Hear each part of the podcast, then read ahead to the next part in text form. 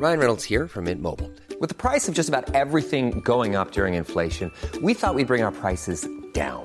So to help us, we brought in a reverse auctioneer, which is apparently a thing. Mint Mobile unlimited premium wireless. Ready to get 30, 30, bit to get 30, bit to get 20, 20, 20, bit to get 20, 20, bit to get 15, 15, 15, 15 just 15 bucks a month. So, Give it a try at mintmobile.com slash switch. $45 upfront for three months plus taxes and fees. Promo for new customers for limited time. Unlimited more than 40 gigabytes per month. Slows. Full terms at mintmobile.com.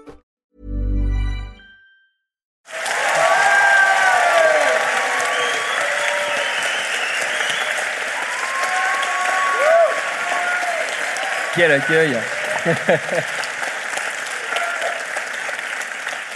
Salut c'est nos ciné, votre rendez-vous avec le cinéma dans une configuration tout à fait singulière puisque nous sommes, vous l'avez entendu, en public au Forum des Images, invités par nos camarades de Panique et de Chroma pour voir ou revoir en leur compagnie Heathers de Michael Lehman. Mais d'abord on va en causer avec un duo de choc, Karim Debache, salut Karim. Enchanté. Et Stéphane Moïsaki, salut Stéphane. Salut Thomas. Toi tu es un vieil habitué de, de ce rendez-vous.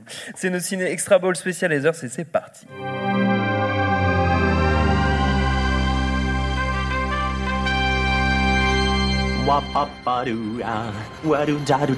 Steven, arrête s'il te plaît, j'ai jamais pu encadrer Michel Legrand. Fatal Games en VF parce que pourquoi pas hein, après tout ça donne euh, ceci dit peut-être Stéphane une idée du côté assez euh, pas si innocent de ce, de ce teen movie qui te tient tant à cœur Alors, on va déjà préciser que comme les gens ici n'ont pas vu le film, on va on pas va spoiler, pas spoiler on va non Ouais. on va couper nos habitudes, habitude voilà, de parce que sinon on va se faire piétiner la gueule avant, avant Ouais, que, avant que le film commence. Voilà. Euh, mais oui, effectivement, c'est un titre pas innocent puisque Fatal Games, c'est en fait euh, effectivement des jeux un peu euh, fatals, un peu dangereux. un peu dangereux avec lesquels jouent les, les personnages Fato, principaux. ouais. Pour, euh, pour résumer, peut-être le faire un, un pitch rapide du film. En fait, c'est un teen movie qui, est- qui date de 88 et qui euh, raconte en fait euh, dans un lycée euh, dans l'Ohio aux États-Unis euh, la montée en puissance en fait de trois jeunes filles qui sont les filles les plus populaires du lycée qui s'appelle toute Heather qui s'appellent toutes Heathers, d'où le titre du film. Et, euh, et en gros, c'est elles essayent d'intégrer dans leur groupe une jeune fille qui est interprétée par Winona Ryder, qui n'a pas vraiment envie de le faire, mais elle le fait par, on va dire, pour des raisons de popularité aussi. Et elle va tomber plus ou moins amoureuse d'un jeune rebelle qui est interprété par Christian Slater, qui s'appelle JD. Et ils vont faire les 400 coups ensemble. On s'arrête là pour, euh, pour pas le- spoiler le reste. Voilà. très bien Karim toi tu l'as découvert euh, plus tardivement que Stéphane Bien j'imagine plus le tardivement film que, Ouais. que Stéphane, étant donné que bah, déjà quand le film est sorti, moi j'avais deux, ans. ouais, comme Quand moi. il est voilà. Quand il est sorti en France, du coup, j'avais 4 ans. Ouais. Donc euh, pareil, je regardais Un pas peu- ce genre de truc. tôt, ouais. Quelle est non, ton j'ai excuse, découvert quoi au, au fil de mes pérégrinations sur Internet euh, dans les années 2000 où je Ouais. me disais tiens, c'est quoi les teen movies cool? Parce que j'étais déjà un peu fan de John Hughes et de tout ce qui se faisait à cette époque-là en fait. Et donc je me suis dit quels sont les trucs un peu alternatifs, un peu bizarres qui se font dans ce genre-là? Et j'ai fouillé un peu Internet là-dessus et je suis tombé sur Heathers euh, très rapidement en fait parce que le film est comme on l'a dit, euh, plutôt super culte aux Ouais. États-Unis, beaucoup moins en France. Euh, et euh, j'ai vu le film, j'ai trouvé ça absolument fantastique. J'étais beaucoup étonné en fait que le film euh, soit pas très connu en France, alors qu'il a euh, inspiré de façon, je pense, assez évidente, euh, plein de films qu'on connaît vachement mieux en France, et notamment Scream, même si ça fait. euh, ça- Tu me diras rien. Ouais, bon, mais moi j'aime beaucoup Scream déjà. Espèce de Et, rupture euh, de génération là dans ce coup Ouais. Et je pense que c'en est une de, ses, de, ses, de vraiment de ses inspirations. Euh, voilà, sinon que dire sur Raiders, c'est un film que je trouve euh, vraiment mortel. Euh, qui est pas non plus. Vous allez comprendre pourquoi on dit qu'il est un peu alternatif, un peu bizarre. Ça, on peut le dire quand même. C'est un film qui fait la part belle à la, à la violence. C'est un film très violent, un peu trash, euh, assez nihiliste en fait, et assez, euh, assez euh, parfois un peu méchant.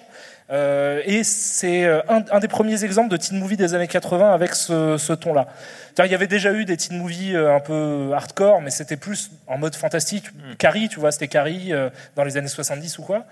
Là, ça arrive après les premiers John Hughes.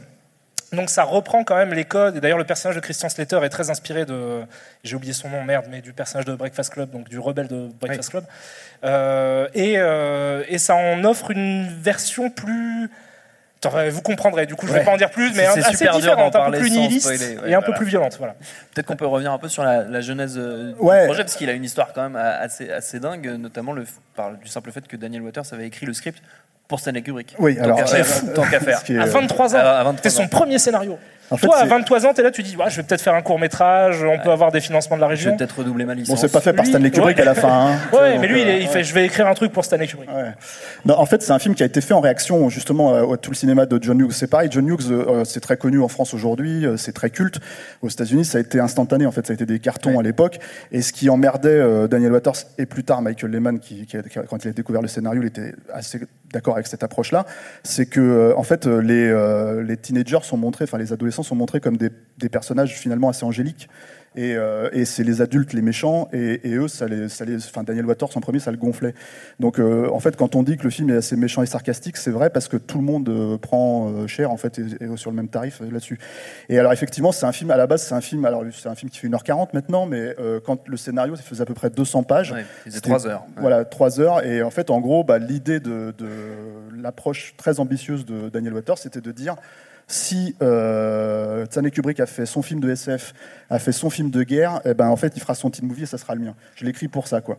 Et euh, Ce prie. qui est, euh, enfin, qui se la raconte de ouf, du coup, mais c'est- à la fois très ambitieux Non, et complètement euh, irréaliste. Et en même temps, tu sais, c'est une question que je me suis sincèrement posée. Pour moi, euh, Stanley Kubrick, il a fait son teen movie et c'est Orange Mécanique, en fait. Et, euh, et en plus, je trouve que le film est un peu inspiré de Orange Mécanique, tu vois. Non, dis pas trop.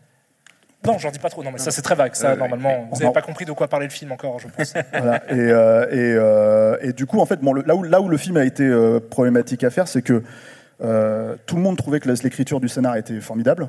Euh, tout, enfin, quand, quand ça a commencé à tourner euh, à Hollywood, lui, il n'avait pas d'agent, Daniel Waters. C'était ses amis. Il est très ami avec Larry Karaszewski et Scott Alexander, qui sont d'autres scénaristes qui ont écrit notamment Ed Wood, Larry Flint. À l'époque, c'était pas encore le cas. Mais ils, avaient déjà un pied à USC, en fait, à Los Angeles. Et en gros, ils ont fait un peu tourner le scénario. Et, euh, et c'est Michael Lehman qui l'a récupéré. Et le gag, enfin, c'est lui, enfin, Daniel Waters le raconte comme ça. C'est quand Michael Lehman l'a appelé pour lui dire, écoute, moi, je suis intéressé par ton scénar, j'ai un agent, j'aimerais qu'on essaye de le monter. Enfin, l'autre, il lui- au téléphone, il lui disait, mais t'es qui, toi? Genre, On passe de Stanley Kubrick à, à, à- Michael Lehman, je- voilà. exactement. Et, euh, et vraiment, il l'a pris de cette manière-là en disant, et Michael Lehman lui a répondu, bah écoute, quand Stanley Kubrick euh, t'aura appelé pour te dire non, tu me, tu me, tu me contactes, quoi. Voilà. Et, euh, et finalement, c'est ce qui s'est passé. Et l'apport de Michael Lehman sur le film est très intéressant aussi parce qu'il a finalement assez euh, raccourci tout ce qui était en trop en fait dans le scénario euh, pour pour le rendre plus digeste en fait à la fin parce qu'effectivement trois heures, si t'es pas Kubrick, faut, faut, faut tenir le coup, quoi. Euh, et après, alors le problème du film, c'est que c'est un film qui s'est monté à très petit budget. Euh, en indépendant, euh, chez New World, qui était une compagnie qui était déjà en train de capoter à l'époque. Euh, comme toujours dans ce genre de cas, il faut un exécutif qui croit au projet pour que ça se fasse. C'est ce qui s'est passé. Et en gros, tous les agents en fait à Hollywood trouvaient encore une fois le script excellent, mais ne voulaient pas que leurs acteurs soient dans le dans le film. Donc du coup, que ce soit Winona Ryder ou Christian Slater, qui était euh, bon, Winona Ryder elle avait sa petite répute à l'époque parce qu'elle était en train de tourner Beetlejuice. Ouais. Euh, et Christian Slater, il sortait du nom de la rose, mais c'est un film qui n'avait pas trop trop marché aux États-Unis. Et en gros, en fait, ils sont passés derrière les agents pour que pour qu'ils puissent accepter de, de faire le film. Et c'est comme ça que le film s'est monté. Ils ont testé crois- énormément de gens euh, pour le, pour le, pour le film, notamment Oui, Brad Pitt. alors oui, alors il y a Brad Pitt. Enfin, Brad Pitt est venu pour une lecture en fait. Ouais. Et ils l'ont trouvé sont- trop, trop gentil garçon. Ouais, puis en fait, ils se sont rendus compte des années après que c'était Brad Pitt. En fait, Ouais. ils ont retrouvé une cassette audio de la lecture et ils se sont dit ah merde, c'était Brad Pitt. Donc voilà. Et, euh, et, euh, et en fait, d'ailleurs, bah, en fait, ça- je crois que c'est Brad Pitt qui leur a rappelé ça quand ils se sont rencontrés pour un autre projet qui s'est jamais fait en fait dans, au milieu des années 90. Et euh, il y a eu aussi Justin Bateman, mais bon, c'est des gens qui étaient un peu connus à l'époque, mais qui Ouais. le sont plus du tout euh, vraiment aujourd'hui, quoi. Euh, je sais plus. Enfin, il y avait- il y, avait pas mal de, de- enfin, il y a tous les jeunes euh, acteurs hollywoodiens de l'époque, quoi. Mais c'est vrai que tous les studios trouvaient le, le scénar mortel, mais ne voulaient pas le produire. Quand ils rencontraient Daniel Waters, ils lui disaient euh, euh, ah oui, c'est super, euh, mais non, non, on va pas le faire. En fait, tu vas écrire notre euh, notre film de merde à côté. Il lui proposait des trucs genre euh, Casper le petit fantôme, ce genre de trucs. Et puis en fait, lui, il comprenait pas. C'était, euh, c'est- il était complètement. C'est-à-dire, il avait une approche extrêmement naïve. C'est-à-dire qu'on on dit, on, dit, on, on se moque un peu du fait qu'il se la pétait en espérant avoir Kubrick, mais c'était plus de la naïveté à l'époque qu'autre Bien chose. quoi. Mais il en rigole aussi, lui aussi, Ouais, en voilà, interview euh, après. Voilà. Et euh, c'est, mais je crois que ça a un peu, bah, pas pourri parce qu'elle a eu une super carrière après, mais Winona Ryder a dit avoir quelques problèmes pour trouver des rôles juste à la sortie d'Heathers parce que les gens la voyaient dans Heathers et ils voulaient pas être Ouais. associés à ce projet-là. Parce que vous allez voir que c'est un peu, ça a fait polémique à l'époque, c'était euh, peu consensuel. C'est un film qui a fait polémique quand il est sorti, mais surtout, euh, alors sans trop rentrer dans le spoiler, ça parle de suicide adolescent. Donc euh, le truc, c'est qu'il y a eu beaucoup de, c'était un gros sujet à l'époque. Ouais. ça a été pris comme parce que c'est assez sarcastique comme film, c'est pas parodique, mais c'est vraiment euh, euh, comment dire, euh, ouais, c'est- enfin, sarcastique et, et, euh, et assez cruel par moments et cynique. Et du coup, il y a eu des ligues parentales qui se sont un peu euh, euh, opposées à la sortie du film. euh, mais euh, voilà, après le film n'a pas trop marché en salle, mais encore une fois, le culte est, est tel qu'il y a depuis, il y a eu, il y a une série télé qui a été faite l'année dernière, une adaptation qui est pas terrible. Comédie a- musicale Comédie aussi. musicale. une comédie musicale aussi à Broadway. Donc, euh, donc voilà, aux États-Unis, c'est euh, c'est- depuis le temps en fait, c'est euh, c'est même le film le plus, enfin presque le plus connu, enfin pas le plus connu parce qu'on a vu qu'il y avait Hudson Hawk ou Demolition Man de Daniel Waters, mais c'est clairement le film pour lequel il est révéré quoi. Par ailleurs, je- j'en profite pour dire que je suis très content de passer un film de Michael Lehman parce que je suis très fan de Hudson Hawk. J'avais la VHS, je l'ai vu mille fois, ce film, de ouf. Tout le monde déteste ce film, universellement. Non, c'est un chef-d'œuvre. Non, bah, à part toi, mais parce que à part les vieux cons. Voilà, c'est ça. Non, mais ouais, Merci, y a le, le, le- enfin, le film a fait un bide. En fait, la carrière du réalisateur du film que vous allez voir ce soir, elle, est, euh, elle a plongé très vite euh, dans les abysses. très parce compliqué, que ouais. Heathers a été un bide, donc c'est devenu culte après, mais ça a été un bide. Après, il a fait le euh, Applegates, le, film. Mais euh, Applegates, ouais. Ouais, Qui est encore qui a moins connu bide. euh, Ouais, que ouais. la personne connaît en France, euh, qui a fait un bid encore. Et ensuite, il a fait euh, du coup Hudson Hawk, qui a presque détruit la carrière de Bruce Willis. Donc, euh, il a enchaîné trois films, mais qui sont bien. Les trois sont cool, mais euh, c'était des échecs terribles. pour, pour faire juste un, un aparté sur Hudson Hawk, c'est c'est, euh, c'est parce qu'il était fan de Heathers en fait qu'il leur a demandé de venir faire le, le film, Ah. de Bruce Willis.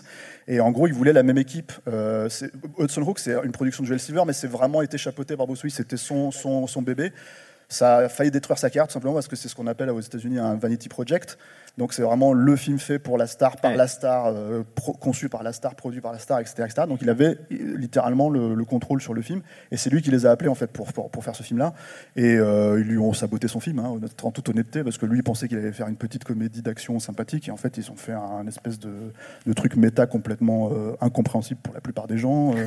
et voilà. Donc sauf quand t'as Mais à 14 ans comme moi et que, que tu as les yeux écarquillés quand tu vois ça quoi, la première fois. Les méchants dans The Hudson Hawk, ils ont des noms de barres chocolatées. Voilà. C'est vraiment, regardez Hudson Hawk, c'est très drôle. Je- ça m'amuse beaucoup. Après, il a fait un film dans une Kit radio. Kat, il y a derrière. Snickers. hein. Ouais, et après, il a fait une parodie. enfin, C'est pas une parodie de Die Hard, mais c'est c'est, Quasiment, voilà, c'est euh, voilà, c'est Airheads, qui est sorti ouais. en France aussi. Alors, il y avait un titre. euh, C'est Radio Rebelle. Rebelle, Radio voilà, Rebelle, un très ça, beau ouais, titre aussi. ouais, euh, voilà. Avec Radio Rebelle Brendan malgré Fraser. eux. euh, tu Et vois. Adam Sandler. Ouais, voilà. Et Adam Steve- Sandler, et Steve voilà. Buscemi. Et Steve Buscemi. Et c'est euh, c'est un film plutôt marrant, mais plus consensuel, j'ai envie de dire. A- à partir de là, il est vraiment parti parce que Hudson Hawk, ça a vraiment euh, été tellement euh, mal reçu euh, par la critique à l'époque, ça a été tellement un bide que, en fait, euh, ils ont eu énormément. Même aujourd'hui, quand on parle avec eux, moi, je les ai interviewés les deux, Michael Lehman et Daniel Waters, ils me croient pas quand je leur dis que j'aimais le film à l'époque. Et, euh, et non, mais vraiment, ils disent, on sait, il y a des gens qui viennent nous voir, mais on s'en est pris tellement plein la gueule que, euh, voilà. On n'y croit pas. Du coup, c'est, lui est parti dans des, dans, des, dans des films un peu plus consensuels et Daniel Waters est parti dans des films plus. C'est-à-dire, il est parti plus dans la réécriture. On a montré quelques trucs avant la, la- la séance, avant qu'on enregistre. Je dis ça pour les gens qui écoutent le podcast à la maison. Euh, des bandes annonces de ces films. En fait, il y a Fort Fairlane, qui était un film produit par Joel Silver, qui est une parodie de détective privé. euh, un film film qui a bien marché, ça. Ouais, un autre film qui s'est planté. Euh, voilà, mais c'est pareil, c'était déjà un film où en filigrane, comme dans Hudson Hawk, il y a, il y a, euh, une énorme satire en fait de, Ouais. de- de- du genre. Euh, donc il y a eu Hudson Hawk ensuite, et puis surtout il a écrit Batman Returns, qui là pour le coup est un carton, mais qui s'est fait aussi euh, défoncer par les fans de Batman à l'époque, par, euh, par la critique et tout. Et, euh, et après, bah, il a réécrit Demolition Man, ce genre de choses. Et puis après, il a un petit peu disparu, il est devenu réalisateur. sur des films plus petits, aussi peut-être un peu plus euh, confidentiels. Euh, euh, il y avait Happy Campers notamment, qui était sa version à lui de, de Heathers, mais dans les camps d'été. Euh, mais en fait, de son propre aveu, c'est un film qui est beaucoup trop gentil par rapport à ce qu'il avait écrit parce qu'il n'osait pas diriger ses acteurs et leur faire faire toutes les saloperies qu'il avait écrites. Euh, et, euh, et son autre film, c'est Sex and Death 101. euh, qui est un film qui est sorti, alors je me rappelle plus du nom de l'acteur, mais c'est le mec qui joue le mentaliste, Ah, euh, qui avait une petite euh, répute à l'époque. Là. Alors, je suis désolé. hein, j'ai- oui, euh, oui, je vois, je vois sa tête. bah, ça, son nom. euh, Épaulez-moi les gars. Enfin, merde. Simon Non. Baker, non, c'est Simon. ça. c'est- ouais, ouais. Qu'est-ce vous dites Simon Merci. Baker Ok, merci. Et, euh, et, euh, On vous embauche. ouais. et, euh, J'ai les contrats. et c'est un film en fait, euh, c'est c'est l'histoire d'un mec qui est sur le point de se marier et qui reçoit sur internet, une, enfin par mail, une liste en fait des 101 femmes avec lesquelles il va coucher dans sa vie. Et il se rend compte que la femme qu'il va épouser, elle est la 35e. Et il se dit ah merde. Donc en fait, il est en train de se demander pourquoi, comment. Et c'est- un peu en fait, euh, c'est- un peu dans la mouvance de ce qu'il fait en général, dans le sens où il y a euh, une espèce de toujours une espèce de licence poétique aussi dans Mm. son cinéma, qui fait qu'il y, a- il y a plein de moments. euh, qui sont impossibles en réalité, comme généralement au cinéma. Mais lui, il les pousse vraiment dans ses derniers tranchements pour en sortir l'aspect un peu poétique et un peu Ouais. décalé, en fait, qui, qui fait, moi, je trouve tout le sel de son, son travail. Quoi. Et vous en verrez dans Raiders. On en reparlera après du coup. Eh ben, justement, justement, je vous propose qu'on le regarde. Heathers, merci à tous les deux. Merci Stéphane, merci Karim, merci à Panic, à Chroma, au Forum des Images. Binge.audio pour toutes les infos utiles. Puis on vous dit à très vite. Tu fais un amalgame entre la coquetterie et la classe. Tu es fou. Enfin, si ça te plaît. Binge. Want truly hydrated skin? Meet Osea's Body Care Breakthrough Hyaluronic Body Serum. It's clinically proven to increase hydration by 161%. It's lightweight, fast absorbing, and delivers 24 hours of hydration for silky smooth skin without any sticky afterfeel. Treat your skin to clean, vegan skincare from Osea. Get 10% off your first order with code SUMMER at OseaMalibu.com. That's O S E A Malibu.com code SUMMER.